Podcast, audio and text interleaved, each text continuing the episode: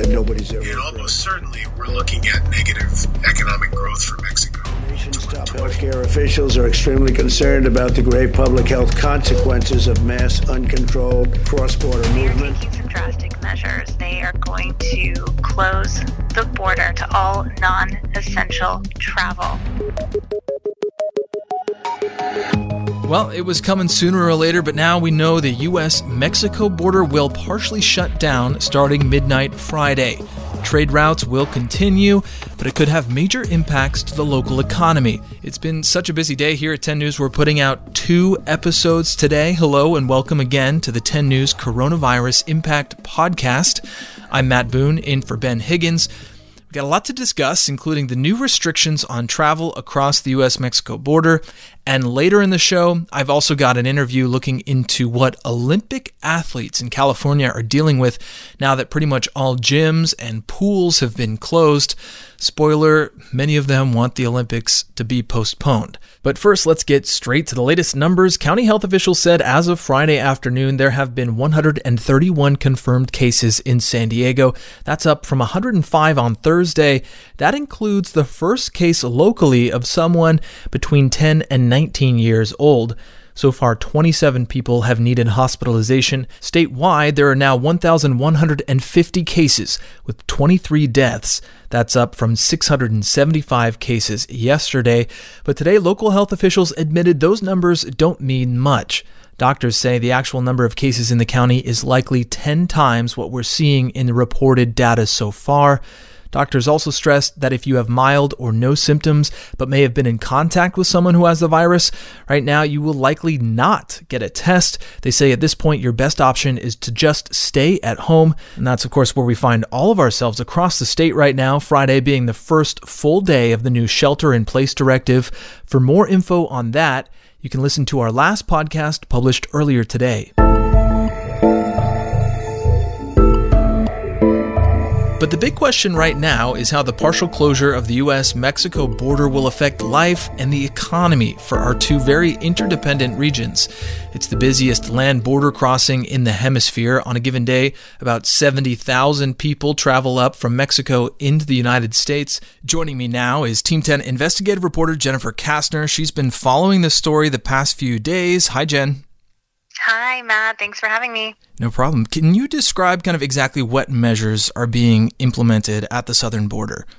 Yeah, well, these measures are pretty extreme. We had talked about the possibility of this yesterday, and then today, this morning, we found out during the federal administration's press conference that they are taking some drastic measures. They are going to close the border, the southern border, to all non essential travel. What that means has yet to be very clearly defined, leaving a lot of people wondering um, am I considered a an essential travel person? Um, do I have work that is considered essential that will let me into the U.S. to do whatever I need to do? There's a lot that has yet to be defined uh, by the government, by Customs and Border Protection, um, to put people's minds at ease about this. The uh, goal, the administration said, is to not affect trade. This border restriction is not supposed to affect trade and commerce. It is only supposed to be targeted at at um, people who are going back and forth for recreational purposes um, or other non-essential reasons. Um, but those people who do work on both sides of this border and cross daily or weekly, who have jobs that uh, have not been defined yet as essential, uh, aren't quite sure yet how this is going to impact them. So there's a lot that we need to learn in the upcoming days, and this is to take effect. Um, by this Saturday. So this is happening very, very quickly. Yeah, uh, that was going to be my next question about people who work. There's a lot of people who live in Tijuana and work in the United States and vice versa. Um, will they have any guidance soon? Um, can people make that decision for themselves, especially if, you know, a, a drastic drop off in income would, you know, mean, you know, personal financial disaster for them? Sure. Yeah, we right. We have uh, two economies right next to each other that are so dependent on one another. We've got tens or maybe hundreds of thousands of people who cross the border every day for work purposes. Our uh, our two cities are uh, San Diego and Tijuana are so interconnected and interdependent, and there are people that uh, aren't sure yet if they will be allowed to cross for work. Uh, and so there's so much that remains to be seen. It would really be the federal administration telling Customs and Border Protection and the port of San Ysidro for us here uh, what is and what is not allowed. And those sort of rules and regulations have yet to be clearly defined um, hopefully for those people that are dependent upon this news, they will find out uh, over the weekend. And again, this closure is going to take effect uh, midnight tonight. So tomorrow, Saturday, will be the first day that this is being implemented. What kind of broader economic impacts do you think this is going to have? This could have huge impacts for both the U.S. economy but more so for the Mexican economy. Uh, we in the U.S. get a lot of goods from Baja California, a lot of produce, especially, say lettuce. Um, so at this time, it's not believed that this will affect trade into the U.S. If things change, then yes, that could affect our economy here. But Mexico is really uh, under the microscope with this one because the Mexican economy is so dependent on what happens on the U.S. side. Um, cutting off that border is going to cut off tourism, and Mexico is so heavily dependent on tourism from the United States. Mm-hmm. Uh, the economy in Mexico has already been struggling, and this is going to flatline it and possibly put it in the negative. Uh, today, I spoke to a man who works uh, for Baja Border Tours, so he takes visitors around uh, the Baja region to Ensenada, Rosarito, Tijuana, the Valle de Guadalupe, and he has no customers. He has to cease operations. And of course, that affects his business, but it also affects all the small businesses in uh, Baja that were dependent upon his customers, the restaurants he would take them to, the um, the different um, the stores for various local goods. All of those folks are going to be struggling now. So this could really devastate Mexico's economy. All right, a lot to unpack there. Thanks so much for joining us, Jen. I appreciate it. Thank you.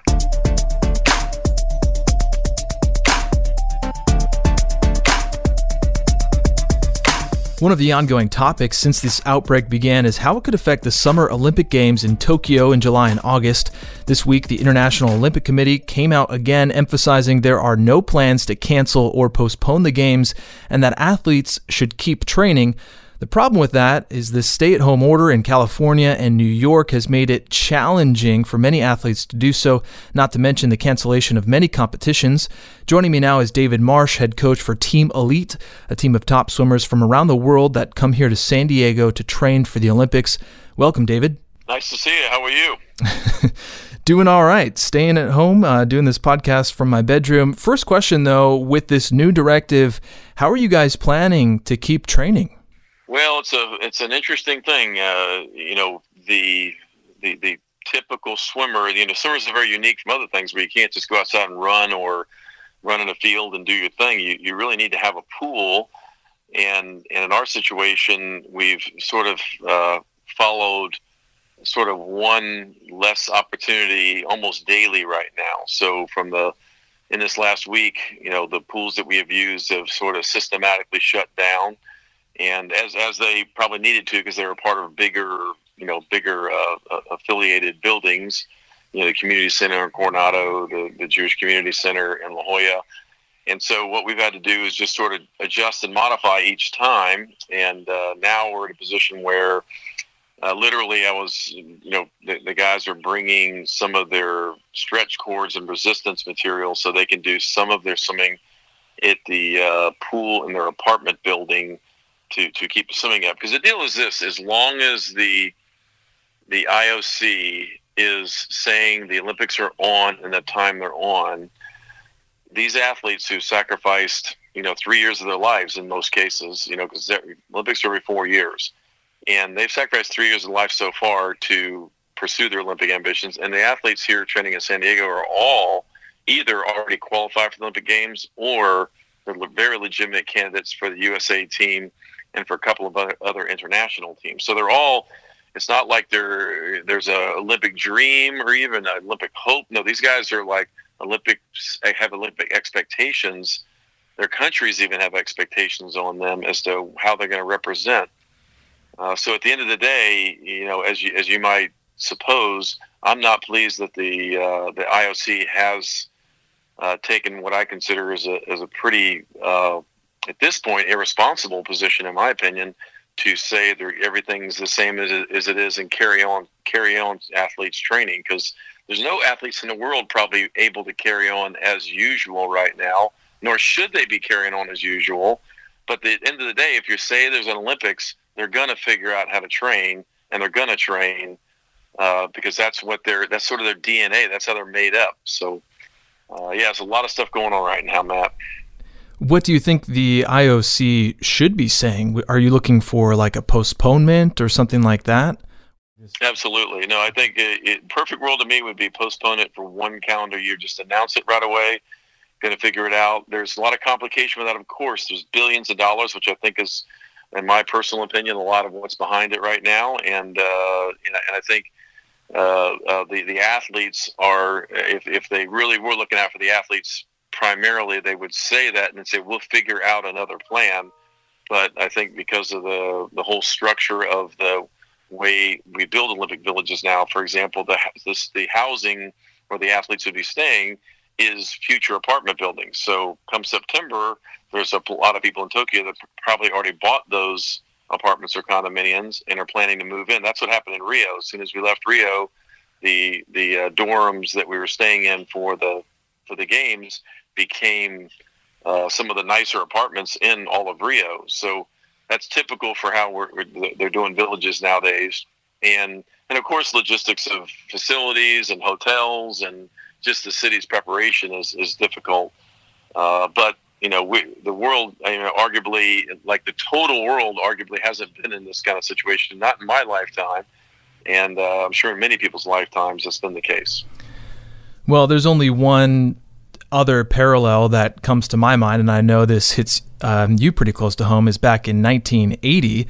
Um, you were training back then, right? Yeah, yeah, 1980. Yeah, the boycott year. So, what happened to you? You were you were hoping to go to the Olympics, and then yeah, obviously... interesting timing because we, you know, what happened was we were training, you know, full bore up to the 1980 Olympics, and my teammates, I was at Auburn University at the time. My teammates at Auburn included Rowdy Gaines, who was the best swimmer in the world at the time. Dave McCagg, who was a world champion the year before. Billy Forrester, who had already won a medal in the previous Olympics. We had guys that were going to compete for the Olympic teams. I was sort of next tier. I was uh, uh, ended up being sixth in the world that year, so I was a you know pretty high rank for as it turned out during 1980. But you got to be uh, top what two. happened was was in March when the, there started being rumors that Carter might choose to boycott the Olympics as a as a, as a punishment or a, a threat to Russia to get out of Afghanistan. You know, we were uh, we, we weren't really given a voice at that time, and, and athletes at that those day on those days weren't given a voice. They were they were just people who did what the the federation said you can do. Fortunately, that's somewhat changed now. But in 1980, when Jimmy Carter did end up boycotting, it was about March, about right now, and uh, and a lot of us, uh, you know, at that point made adjustments to what we were doing. Now we all still swam to the Olympic trials later that summer, the sort of a mock Olympic trials, and uh, and those of us that finished in the top six in our events ended up getting to do a sort of a, a nice trip to Hawaii for two weeks, and I I was fortunate enough to make that trip, but I didn't officially make the Olympic team because they had to be top three at that time, and uh, and uh, so I think the the the, the challenges that, that that the similarities are in that the athletes train a long time and then outside things cause this to happen. The the, the difference is this this really is, this has been taken out of our, a decision mode for us. I mean, this is a health issue. This is life and death for many many people that this this issue is taken seriously.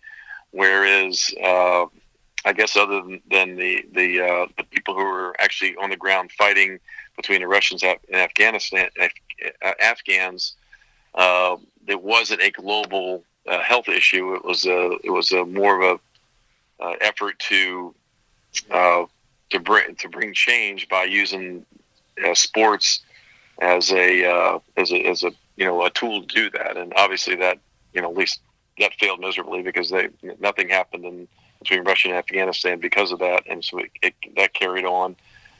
Uh, but I hope that uh, it's not the same outcome here. I hope we're we're able to uh, be wise. I hope the IOC sort of sort of to me wakes up.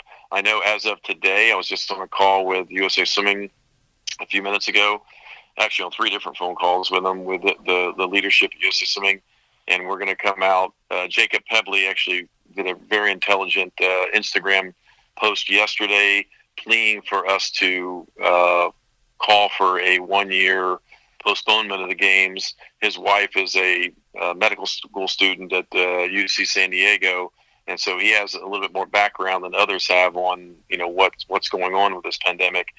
And uh, and then today on this phone call with USA Swimming, uh, we are now putting together a letter to push out to the media to say basically USA Swimming is, is uh, is suggesting we postpone the Olympic Games for at least one year.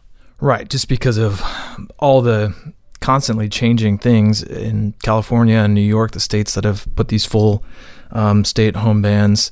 Um, so you mentioned at the top that some of your athletes are kind of taking their training into their own hands, doing what they can, using their uh, apartment pools, bands, whatever. Is your contact right now just totally limited to phone calls and digital oh, communication? No, no. I, will be I'll be going places, working with them. You okay. Know, I, I, mean, the reality is, you know, uh, uh, assuming I don't get arrested, I'm, you know, I when you're in this mode of there is Olympic Games, and I've been their coach, and they're relying on my uh, my, my my coaching. Uh, you know, I'm going to do all I can to help them. You know, within a you know within a safe confines. I mean, I'm obviously not going to run around everywhere and put myself in, in jeopardy, but at the same time, so I feel like the environment's safe, then I'll make good judgments and and uh, try to help them in every way I can. The uh, other thing is, we're you know, the, and this wasn't just the problem. The problem wasn't just since the stay at home uh, was called on by Governor Newsom, but this was well before this. As soon as this stuff started happening, facilities started closing down immediately. So we were already in the mode of looking for places to train, looking for chances to get a, enough water time. Uh, at the end of the day, as, as this has come to, to, to light, we're actually, you know, a lot of the athletes have ordered wetsuits now. So some of the swimming will likely happen out in Mission Bay or over in La Jolla Shores. And that's sort of what we're looking at now is, is figuring out, okay, we can do some of the longer aerobic conditioning in the ocean, and then they can do some of the shorter power stuff in makeshift, uh, you know, uh, garage gyms and at uh, whatever little piece of pool they can find in apartment complexes or otherwise that might not be, you know, fully locked down and closed. So they're uh, and, and, and the way we are sort of basing this on what other programs are doing, like Cal Berkeley is still letting their Olympians and their Olympic trial finalists uh, use the uh, use their the facility to some degree because in, under the auspices of sort of recreation and uh, and the, the, athletes are going in separate. They're getting in different lanes and different places in the pool, and they're doing workouts that are pre-assigned. So, you know, one of the things I'm not sure the the uh, that people understand, you know, like we would here in San Diego, is that you know when you're in a culture like this, you know, people use swimming as a lifestyle. I mean, I, I definitely know lots of people in San Diego that that they really need to swim for their mental health. I mean, it's something that's just a routine and a, and a rhythm of life that they use. And so I'm sure there's going to be a lot of people, you know, utilizing the ocean, and now there'll be more people, you know, utilizing the ocean. And and uh, I, I don't think that's necessarily great because if they're not used to that, and and uh, if they're not swimming with uh, with buoyancy, that could be dangerous as well. And and certainly, it's colder than they're used to in, in the pools. But yeah, uh, you know, in our it's case, like what sixty to, degrees out there right now, or colder. Yeah, it's, it's very cold. But I mean, wetsuits are okay. It, it, it's uh, I mean, I've been surfing last week, and it's it's cold, but if you have a wetsuit on, it's tolerable. So, let's just assume the Olympics aren't canceled, aren't postponed. You got to keep pushing through this. How do you envision um, these drastic changes to your training plan uh, having an effect on the competition itself come you know Tokyo? Yeah, just you saying it, it, it pushing on, my, I just my, my my guts tightening up. I mean, I just I can't believe they won't figure this out and delay the games. I mean, I I can't believe they put this many people at risk. Uh, and again, it's and it's and I, I'm not sure how this sounds on this podcast, but the reality is is that you know high level athletes who have been training for the Olympic Games are going to train for the Olympic Games as long as you tell them there's Olympic Games coming this July and August. There'll be Olympic trials in June.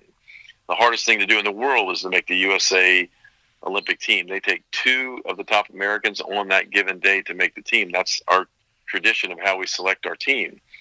And uh, what could change? Yeah, if they kept the Olympic Games, uh, somehow try to pull it off, there'd be a massive advantage for countries, uh, honestly, like China, that has uh, that now has is fully back in training. There's there's groups you see it all over Instagram.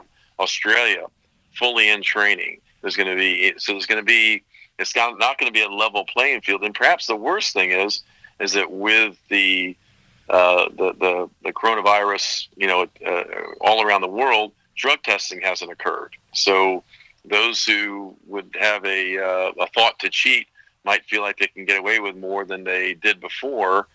Uh, so it it, it uh, could turn out to be a very unfair games if they tried to, to have it in the window of time that's scheduled right now. Yeah, very different world we're looking at. Well, thanks for joining us, David. I appreciate your time, and best of luck to you and your team. My pleasure. Thank you. We'll uh, you'll probably see us out in the ocean some. So if you drive by 101, uh, give us a wave. All right, I got my wetsuit. Maybe I'll come out and join you. come on out and swim with us. Yeah, sounds good. All right, thank you. And that's it for this edition of the 10 News Coronavirus Impact Podcast. I hope you found this informative. For the constant updates, our team is working around the clock to provide the latest. Just visit our website, 10news.com.